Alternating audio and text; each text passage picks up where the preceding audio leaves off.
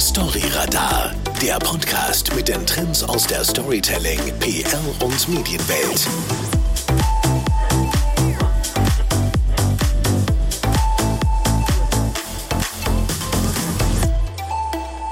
Irgendwie sind wir alle hier gelandet. Wir arbeiten tagtäglich und teils sogar bereits seit Jahrzehnten im Marketing, in der PR oder in der Kommunikation. Doch habt ihr euch auch bereits einmal gefragt, ob diese Branche überhaupt das Richtige für euch ist? Oder anders, wer bin ich eigentlich? Und was ist meine Berufung? In dieser Episode verraten wir euch, wie ihr Talente und Berufung, und jetzt haltet euch fest, im Gesicht erkennen könnt. Und damit herzlich willkommen zu einer etwas anderen Ausgabe von Storyradar. Während wir hier normalerweise über die Trends aus Marketing, PR, Medien und der Kommunikation sprechen, befassen wir uns heute einmal mit uns selbst.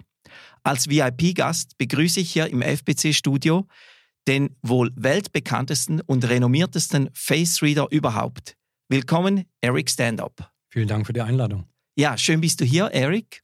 Und ich habe mir bei der Vorbereitung habe ich etwas realisiert. Mhm. Und zwar, du bist der erste in der Geschichte von Storyradar, der erste VIP-Gast, der bereits zum zweiten Mal bei uns mit dabei ist. Du magst dich erinnern, wir haben in Episode 11 einmal darüber gesprochen, was wir Storyteller eigentlich von einem Face Reader lernen können. Mhm. Das war ein ganz, ganz spannendes Gespräch, kann ich nur empfehlen, natürlich auch nachzuhören. Und die Frage heute, was ist seitdem, seit unserem letzten Gespräch passiert? Sehr viel ne? in der Welt, wenn man überlegt. Es war gar nicht mehr so leicht, immer nachzulesen in dem Gesicht, was sich da gerade abspielt an Emotionen, Gedanken, Gefühlen. Denn da war ja eine Maske oft dazwischen. Und auch sonst haben sich die Leute sehr stark zurückgezogen. Homeoffice, es gibt ja Begriffe sogar dafür. Also hat sich schon einiges getan, aber es ist schön zu sehen, dass die Menschen wieder bereit sind, sich anzuschauen. Mhm. Eric, bei dir ganz, ganz spannend. Du bist weltweit der einzige Face Reader, der mit allem möglichen Varianten und mhm. Methodiken des Gesichtslesens arbeitet. Mhm. Jetzt bin ich sicher, wir haben hier viele Zuhörende mit dabei, die haben noch nie gehört, dass es überhaupt Face Reading gibt mhm. und äh, die haben auch keine Ahnung, welche Methoden es denn gibt. Mhm. Deswegen klär uns doch kurz auf, was macht ein Face Reader den ganzen Tag? Ich hole ganz kurz aus. Wir alle sind Gesichtleser und wir sind es seit Hunderttausenden von Jahren. Der Homo sapiens, den es etwa seit 300.000 Jahren gibt, der hatte das Talent zur Kommunikation, aber er hatte noch keine Sprache. Stoßlaute vielleicht. Also was hat er gemacht? Er hat mit der Körpersprache und auch der Mimik sich mitgeteilt. Und das ist in unserem Hypothalamus im Gehirn verankert. Und von dort haben wir eine sogenannte Gesichtserkennung und die erklärt uns und erzählt uns, wer denn der andere da drüben ist und wie es dem geht. Und ein Gesichtleser ist im Grunde ein Ratgeber, der auf Basis des Gesichtes des anderen Rat geben kann, navigieren kann, Unterstützung geben kann, Dinge aufklären kann. Mhm. Also es klingt natürlich extrem breit, auch faszinierend. Wer sind denn deine Kunden? Du machst das ja nicht aus Spaß oder als Hobby, sondern du machst das professionell. Ja, also die Kunden, die ich mal nennen kann, man äh, identifiziert sich ja meistens oder kapiert mehr, wenn es große namhafte sind. Also wenn du das Handy aufklappst und da sind die großen Buchstaben zu sehen, die mit A und F und LI und, und, und äh, Y und so beginnen. Das sind alles meine Kunden. Ich arbeite im Silicon Valley und natürlich kann man dann, wenn man dort arbeitet, auch, hat man Zugriff auf bekannte Namen. Ähm, Tom Hanks und seine Familie, ähm, die Harrisons von den Beatles, ähm, Justin Timberlake. Die, die, Leute, für die arbeite ich im Ausland. Ähm, aber in Mitteleuropa ist auch Lieschen Müller und Heinz Kunze und ähm, ja, jeder, der sich bei mir eben meldet und gelesen werden möchte, mein Kunde. Es sind nicht immer nur Unternehmen oder Stars und Sternchen. Du hast mir auch gesagt in der Vorbereitung zunehmend auch viele Firmen, ja. die sich mit dem Thema beschäftigen. Wie nutzen die Face Reading? Äh, die letzte Firma, ich komme ja gerade aus München, das, die ist im Sales-Bereich tätig, Direktkontakt. Und ich schule deren Mitarbeiter, damit sie noch stärker sind im direkten Kontakt. Dass es eben nicht nur Worte sind, die überzeugen, sondern dass die passende Mimik und Körpersprache zu den Worten präsentiert wird. Hm. So nutzen mich manche Firmen für Teambuilding-Maßnahmen andere für ihre ureigene Tätigkeit, andere für, im Englischen gibt es dieses schöne Wort, Self-Enrichment. Also um sich selbst zu verwirklichen oder weiterzuentwickeln. Mhm.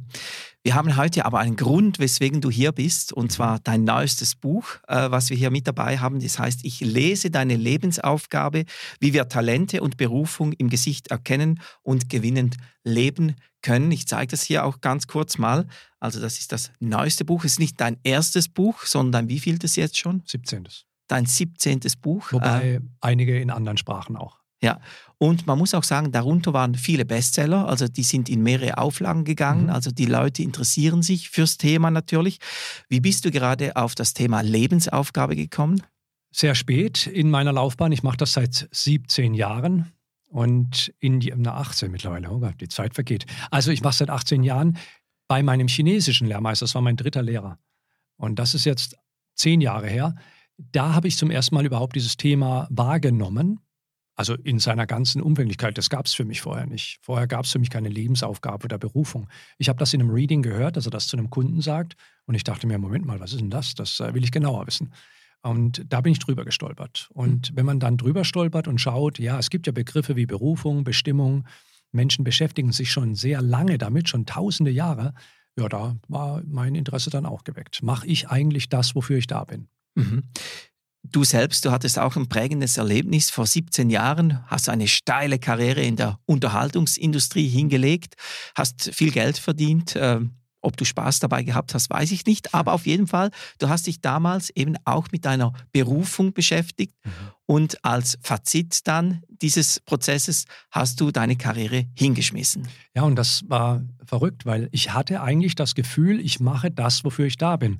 Weil ich habe Dinge getan, die ich gut konnte. Also ich sollte auf die Bühne, ich musste Produkte präsentieren, ich habe kommuniziert, ich habe Texte geschrieben, ähm, ich habe Menschen Rat gegeben, ich habe gelehrt, ich bin rumgereist, alles Dinge, die mir gut tun. Aber der Knackpunkt war, ich habe es für ein Thema gemacht, das mich eigentlich nicht mitgerissen hat. Ein Thema, für das ich mich verbiegen musste. Ein Thema, das mir keinen Spaß bereitet hat. Und dann gab es auch noch das Umfeld, das nicht entsprechend war. Heute mache ich ja genau das Gleiche. Ich reise rum, ich bin auf Bühnen, ich gebe Rat, ich lehre, ich kommuniziere, aber eben mit einem anderen Thema. Und für etwas, wofür du natürlich brennst. Also so das spürt man natürlich auch. Jetzt, wir werden später natürlich eben, wie gesagt, herausfinden wollen, äh, was, ob Kommunikationsprofis oder Leute, die in der Kommunikationsbranche arbeiten, denn das eben auch aus Berufung machen oder mhm. einfach so hier ja. gelandet sind. Wir haben es gerade schon erwähnt, es gibt den Begriff Lebensaufgabe, dann hören wir von Beruf, mhm. Berufung Mhm. Und es gibt auch Bestimmung. Ja. Ist das nicht alles dasselbe? Irgendwo schon, aber wenn wir mal diese deutschen Begrifflichkeiten nehmen, dann finden wir im Wort Bestimmung, das ist so bestimmt. Also das gibt mir wenig Raum. Deswegen im Gesicht lesen können wir mit Bestimmung nicht so viel anfangen. Alles ist vorbestimmt, ja, dann brauche ich ja nichts mehr machen. Dann, mhm. wo, da fehlt mir ja dann auch schon der Antrieb. Also schieben wir das gerne weg. Der Begriff Berufung, der wird, glaube ich, aus meiner Sicht falsch übersetzt, weil viele denken, da steckt der Beruf drin. Ich sage dann auch oft zu den Leuten, okay, jetzt haben Sie Ihre Berufung gefunden. Was machen Sie, wenn Sie 65 sind? Oder was machen Sie um 17 Uhr? Oder darf Ihre Frau nicht an ihrer Berufung teilhaben, weil das ist ja nach der Arbeit? Berufung, da steckt das Wort rufen drin. Ich fühle mich berufen. Und das kann auch mal ohne Arbeit gehen. Es kann ja sein, dass ich meine Berufung außerhalb der Arbeit lebe. Lebensaufgabe klingt ein wenig uh, sehr monströs groß, mächtig. Ich habe es deswegen auch benutzt, damit es einem klar wird, Mensch, äh, ich kann etwas mit mir anfangen, mit meinen Talenten, mit meinem Potenzial. Storyradar wird euch präsentiert von Newsradar, dem intelligenten Echtzeit-Tool von Press Relations für kanalübergreifendes Medienmonitoring und praktische Analysen, damit ihr stets wisst, was die Medien über euch berichten. Jetzt, wir haben hier Zuhörende, die sind alle, kommen alle aus der Kommunikations- und mhm. aus der Marketingbranche. Mhm. Und da verwenden wir auch sehr viel natürlich den Begriff Identität. Es ja. geht um die Produkteidentität oder auch um eine Unternehmensidentität, mhm. also Brand Identity. Mhm. Ist denn die Identität nicht auch ein zentrales Element am Schluss oder was steckt da dahinter? Also für Gesichtleser ist die Identität eine Kurzerklärung deines Seins. Und viele Menschen, die nicht genau wissen, wer sie sind, was ihre Talente sind, die können sich wenigstens über die Identität erklären. Ich bin Fußballfan, bin vegan und fahre einen Kombi. Da haben wir jetzt drei Identitäten drin. Aber Genau genommen haben wir jetzt von diesem Menschen nichts gelernt. Für, für, für Unternehmen und für Produkte ist das wichtig. Für Menschen manchmal auch, vor allen Dingen, wenn sie Schwierigkeiten haben, sich zu erkennen. Aber eigentlich darf unser Sinn eher danach stehen, was ist unsere Persönlichkeit, was macht uns aus, was sind unsere Wesenszüge, was sind unsere Talente, weil unsere Talente sind angeboren. Und wenn die angeboren sind, dann müssen die doch einen Grund haben. Warum bin ich damit geboren? Das ist doch kein Zufall. Nichts auf diesem Planeten ist Zufall. Nicht mal ein Stein, kein Baum. Alles hat einen Sinn. Und wenn es einen Sinn gibt, warum ich das Talent der Kommunikation habe, oder du, oder du, oder du, ja, was mache ich jetzt damit? Will ich wirklich Buchhalter werden mit dem Talent der Kommunikation? Dann agiere ich ja gegen meine Potenziale. Mhm. Aber da komme ich vielleicht wieder mit dem Begriff Bestimmung, weil früher, oder ich habe das damals so erlebt, als ich jung war, hat mir meine Mutter gesagt, du musst unbedingt mal zu der und der Firma und ich sehe dich da in der und der Abteilung. Und ich habe da einen Lehrgeschluck gefunden, okay. Also zu Beginn zumindest, natürlich habe ich später dann dagegen gewehrt. Aber ist das manchmal nicht das Problem? Man sagt zwar, ich hätte eigentlich ein, ein Talent zu kommunizieren oder für die Werbebranche, ja. aber es hat nie sein wollen. Genau, es gibt beide Varianten. Man spürt, man hat ein Talent, aber aufgrund von Sozialisation, wer auch immer die dann bei dir macht, kommst du nicht dazu. Äh, und manche glauben, sie haben dieses Talent und gehen dann dorthin, wo auch immer das ist, und ähm, kommen irgendwie nicht ganz so zurecht. Es ruckelt, es gibt Widerstände dann liegt es vielleicht daran, dass man dieses Talent nicht hat, sondern man hat sich eingeredet oder es wurde einem eingeredet. Das machst du, das kannst du. Ähm, aber die Sozialisation ist ein nicht zu unterschätzender Faktor, denn wir kommen ja als Wesen mit Talenten auf die Welt und die ersten, die unser Gehirn füllen, sind eben nicht wir selbst, sondern andere. Eltern, mhm. Lehrer, auch die Umgebung, in der wir groß werden. Mhm. Du willst die Berufung im Gesicht lesen können. Mhm. Wie kann das funktionieren? Ähm, das, dazu muss man sich erstmal die Grundthematik, wie man im Gesichtlesen auf die Lebensaufgabe kommt, vor Augen halten. Dann ist es gar nicht mehr so mystisch. Ähm, ein Gesichtleser glaubt, dass wir alle mit einer Persönlichkeit auf die Welt kommen. Babys haben schon eine Persönlichkeit. Was da später noch dazukommt, ist der Charakter. Der, der ist aber abhängig von Sozialisation. So, und der den, bildet sich, Entschuldigung, der bildet sich dann. Der bildet ja. sich und, und wird manchmal auch aufgezwungen und je nachdem, wo man sich da befindet in der Persönlichkeit verankert sind deine Talente. Die hast du auch schon bei deiner Geburt. So, und jetzt glaubt der Gesichtleser, wenn du kennst, wenn du weißt, wer du bist, deine Persönlichkeit, also einen Blick auf dich hast, nicht auf deinen Charakter, sondern auf das, und du weißt, was deine Talente sind, dann kennst du die Werkzeuge, um glücklich zu sein, um das zu tun, wofür du da bist. Dann gibt es noch eine Unterstützung, das sind sogenannte Lernsätze. Das gibt der Gesichtleser dazu, damit jemand etwas leichter hat, so seine Navigation zu finden. Daraus könnte man dann einen Archetyp bilden, das hat der Jung, der Psychologe, ja auch mal probiert, einen Archetyp bilden, der versucht, mit einem Wort zu erklären, wofür du da bist. So, und diese Persönlichkeit und diese Talente, die im Gesicht zu entdecken, das ist dann sozusagen die Kunst. Ich würde gar nicht sagen, dass es eine Kunst ist, sondern es ist das Entdecken, das Abenteuer, das Nachforschen. Mhm.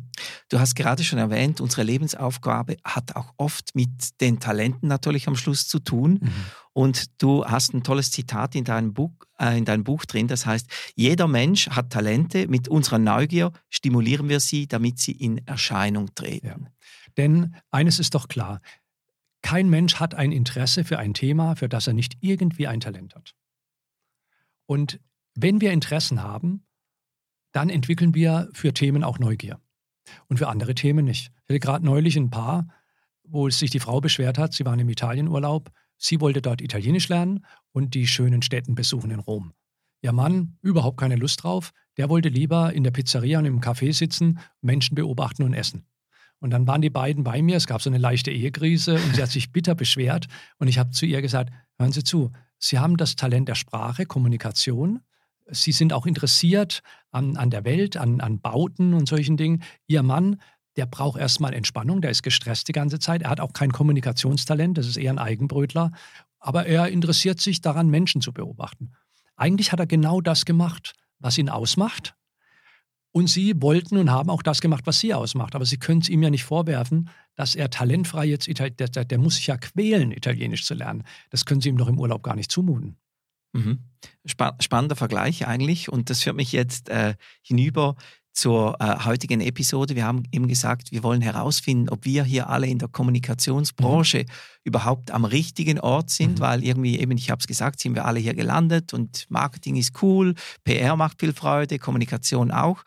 Und ähm, wenn ich da jetzt versuche herauszufinden, welche Gesichter passen denn eigentlich in die Kommunikationsbranche? Mhm. Gibt es da gewisse Hauptmerkmale, die man in einem Kommunikationsbranche-Gesicht finden sollte? Ist komplex, ähm, aus verschiedenen Gründen. Das erste, wir alle sind ja kommunikative Wesen. Das heißt, jeder hat so eine Grundtendenz zu kommunizieren. Und deshalb fühlen sich viel mehr Leute, Menschen zu Kommunikation hingezogen als zu, äh, zur Buchhaltung, zu den Steuern, zum Metzgermeister und so weiter. Aber auch noch zu, zum Rennfahrer. Also ich nehme so und da jeder das Gefühl hat, ja, ich kann ja kommunizieren, kommen viel mehr Menschen auch in die Kommunikation, die zwar so ein minimales Grundtalent dafür haben, aber dann später enttäuscht äh, von dannen ziehen. Und dann müssen wir auch sehen, was ist dein zweites Talent? Denn es könnte ja sein, dass du das Talent der Kommunikation hast, aber eben nicht das Talent der Bühne. Das heißt, du würdest eher aus dem Hintergrund arbeiten, zum Beispiel in der PR, du möchtest aber nicht auf der Bühne stehen, das überlässt du anderen. Andere haben das Talent der Kommunikation, aber auch das Talent der Bühne. Die wollen nicht aus dem Hintergrund arbeiten, die wollen da vorne stehen und das von sich geben. Zum Beispiel ein Pressesprecher. Genau. Mhm. Und äh, das heißt, es ist etwas komplexer. Man muss schauen, welche Talente hat einer im Mix. Denn dass einer ein Kommunikationstalent hat, ist noch nicht ganz so selten der Fall. Es kommt häufiger vor. Aber das ist dann schon klar. Die Frage ist dann, was habe ich mit diesem Kommunikationstalent gemacht?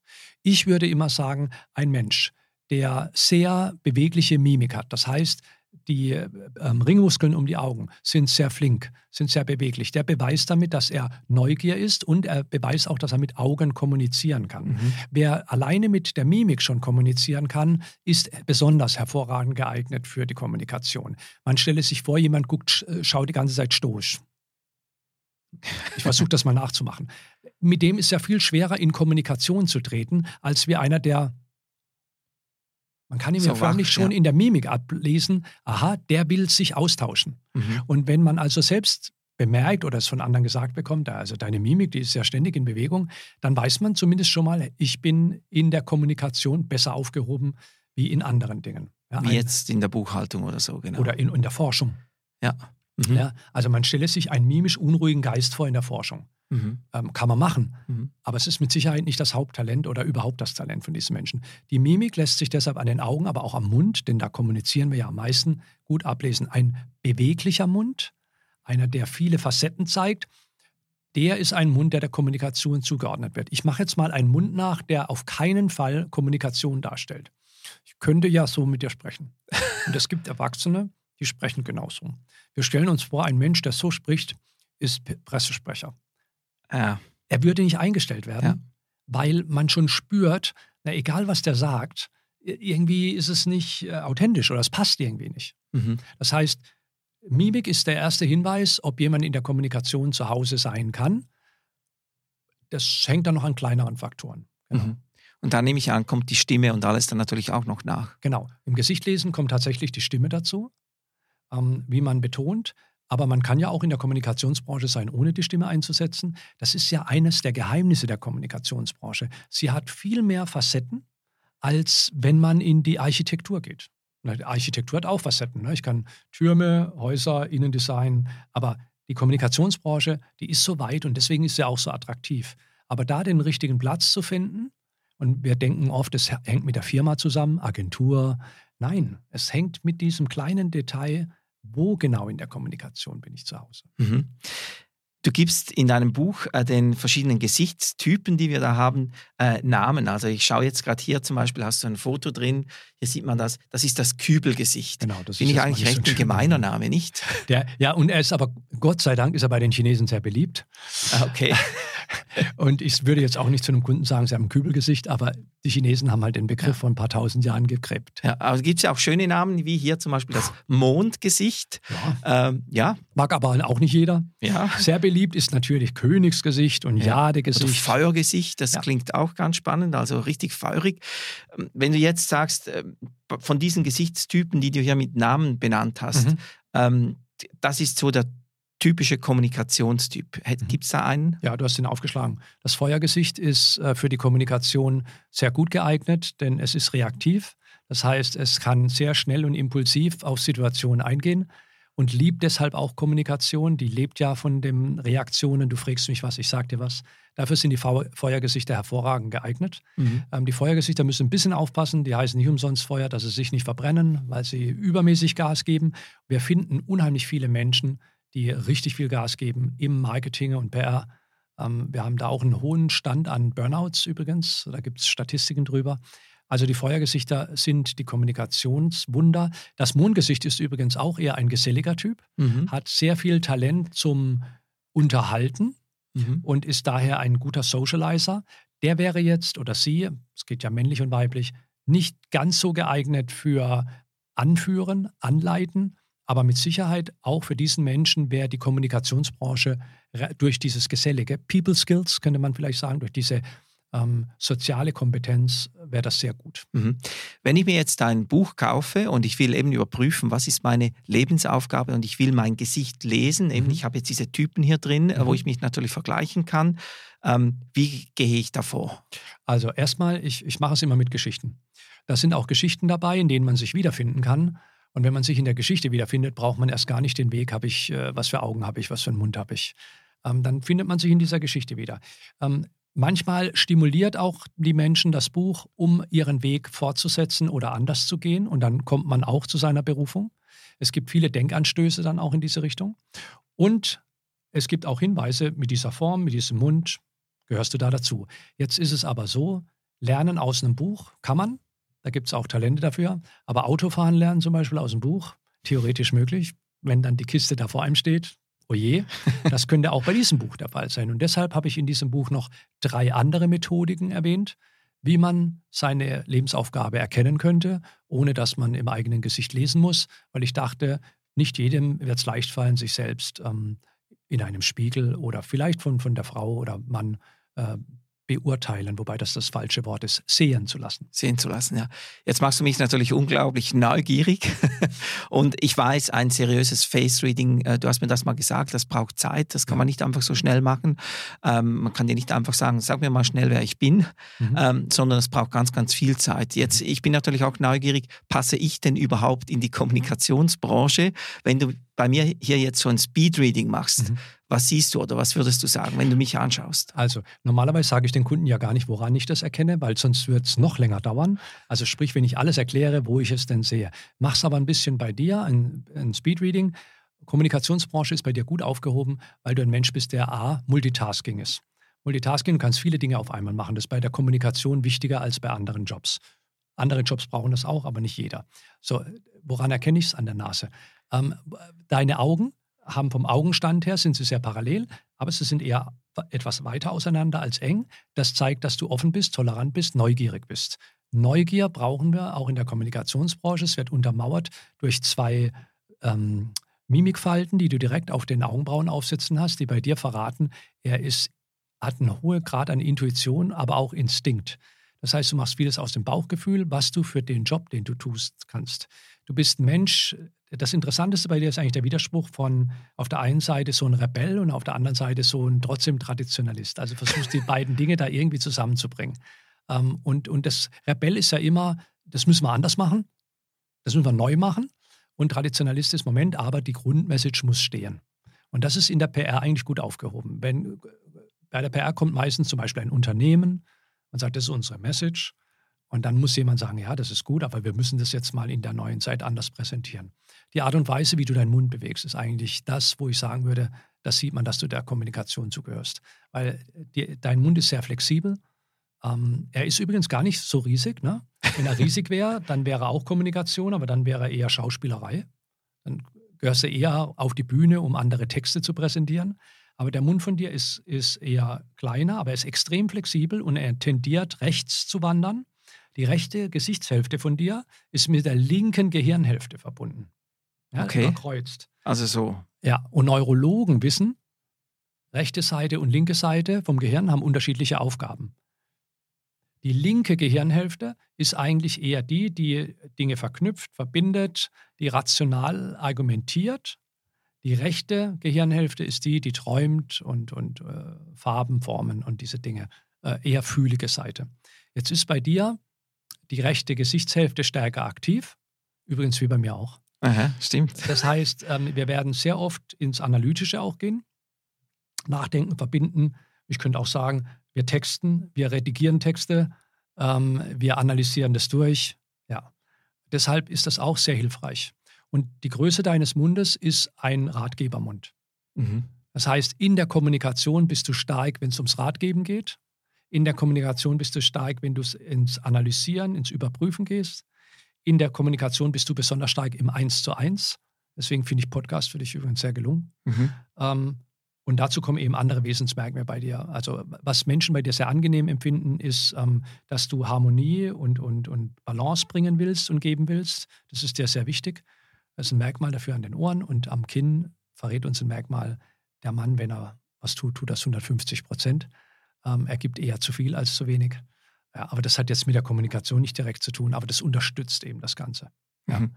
Aus diesen Komponenten würde man das schließen. Ja, Extrem spannend und vielen, vielen Dank. Äh, bin ich froh, dass ich nicht ganz falsch gelandet bin mit dem, was ich den ganzen Tag lang tue. Ähm, jetzt, wenn du die Lebensaufgabe eines Menschen auf den Punkt bringst, da hat man ja, du hast es eingangs gesagt, gerade schon vor Jahrhunderten hat man äh, diese Musterbilder entwickelt. In ja. deinem Buch kommen die auch vor. Mhm. Du nennst sie da eben die Archetypen. Ja. Ähm, was sind da die wichtigsten, die es gibt? Also bei den Chinesen gibt es 60 Stück davon. Die kommen alle aus der Mystik, weil sie schon alt sind. Aber wir kennen deren Mystik nicht. Das ist so, als ob wir von denen verlangen würden, die Nibelungensaga da aufzusagen. Ähm, also habe ich sie mit meinem Lehrmeister in ein englisches System übersetzt, weil ich hatte damals in Hongkong mehr englische Kunden. Und ähm, die wichtigsten. Also ich weiß nicht, ob es die wichtigsten gibt, aber es gibt auf jeden Fall eine Unterteilung, dass wir Autoritäten haben, die nennt man dann Könige. Und da gibt es unterschiedliche Könige, zum Beispiel der König des Volkes, People's King, oder ein Königspriester, King Priest, oder ein Warlord, ein Kriegsherr. Ähm, es gibt dann natürlich eher Menschen, die eher im Service sind in ihrer Lebensaufgabe. Ja? Also zum Beispiel ein Schutzengel des Lebens, jemand, der unterstützt, hilft, heilt. Auch das wäre zum Beispiel, dann gibt es die etwas seltsamen, die ab und zu mal Autorität sind und dann aber wieder abtauchen. Das könnte man aus unserer Mystik den Druiden nennen, weil der kommt ja wirklich nur, wenn ein Problem ist und dann ist er wieder weg. Und das Gleiche gilt noch für ein paar andere äh, Bilder, wie zum Beispiel die Fee. Ja. ja. So, und äh, wenn jetzt einer weiß, meine Lebensaufgabe lautet Fee. Meine ist übrigens Botschafter. Das dürfen wir nicht eins zu eins übersetzen. Also wie soll ich die Fee übersetzen? Eins zu eins, das geht ja nicht. Und wenn ich Botschafter übersetzen würde, würde ich denken, ich muss zur UNO. Äh, das mhm. würde aber auch nicht gut gehen. Mhm. Deshalb müssen wir eher anders denken, nämlich das, was ich tue, kann man das als Botschafter sehen. Also ich bin Gesichtleser. Gebe ich Botschaften? Ja. Das Schöne an dieser Denkweise, die sehr alt ist, ist, ich müsste nicht mein Leben lang Gesichtleser machen. Wenn ich etwas anderes finde, wo ich auch Botschaften geben kann, werde ich mich genauso wohlfühlen. Und es bewahrt mich vor großen Fehlern. Weil mein Verstand, der hat auch manchmal Ideen, die passen nicht zu mir. Weil Aristoteles sagte ja schon immer, glaub nicht alles, was du denkst. Und mein Verstand, der kommt zum Beispiel, oh, eine Bar auf Bali am Strand, das ist doch cool.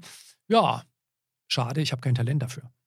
Die würde pleite gehen, die Bar. Oder, selbst wenn sie nicht pleite geht, ich würde mich langweilen. Aber da könntest du auch Botschafter sein. Ja, der Cocktail der Woche. Ja. ja, jetzt, das klingt für mich natürlich alles sehr strukturiert, auch mit diesen Typen, äh, die es gibt, Gesichtstypen oder die Archetypen und so weiter. Ich würde aber sagen, in der Kommunikationsbranche gibt es auch unglaublich viele Multitalente, wo man sagt, ja, die haben ein bisschen alles. Wie gehst du denn mit dem um? Ja, und die gibt es immer mehr. Mhm. Also der, der, Mensch von Problem. der Mensch von heute ist viel komplexer als der vor vielen hunderten Jahren. Vor hunderten Jahren hattest du zwei, drei Talente und äh, die hast du gelebt oder nicht. Und dann war es glücklich oder nicht. Und es ist ein Phänomen. Das müsste man mal äh, erklären, warum das so ist. Das ist nicht meine Aufgabe. Aber es gibt, ich habe oft Menschen, die haben 15, 16, 17 Talente. Und ähm, gibt es zwei Ansätze. Ansatz Nummer eins, diese Talente nutzt du in deinem Beruf und die anderen Talente nutzt du in deinem Hobby. Chinesen machen oft Projekte. Sie sagen, drei Jahre lang machst du mal das, drei Jahre lang machst du dies. Aber klar ist, je mehr Talente man hat, umso mehr findet man diese Erfüllung nicht in der Corporate World, sondern muss sich fast selbst was kreieren, um daraus dann das zu tun, was man kann. Ich selbst habe zum Beispiel kein Organisationstalent. Aber du hast Leute, die das für dich machen. Genau. Ich habe irgendwann erkennen müssen, Eric, das kannst du nicht. Jetzt hör doch auf mit dem Quatsch. Ja, dazu musste ich aber schon wieder über einen anderen Schatten springen, nämlich Vertrauen haben. Mhm. Vertrauen, dass andere das hinkriegen. Das hatte ich am Anfang auch nicht. Mhm. Und so kann man, wenn man sich so betrachtet, einen Reifeprozess durchleben und das Leben wird dadurch leichter. Eric, ich habe zum Schluss ein paar kurze Fragen an dich und Okay. ich bitte dich, dies so kurz wie möglich zu beantworten. Meine eigene Berufung ist Der Botschafter. das wichtigste im Merkmal im Gesicht, um die Lebensaufgabe zu finden. Die Augen. So können wir ein erfülltes Leben führen. Indem wir authentisch sind und unsere Talente ausnutzen. Wow. Wunderschön. Ich denke, es ist ein schöner Schlusssatz auch von deiner Seite.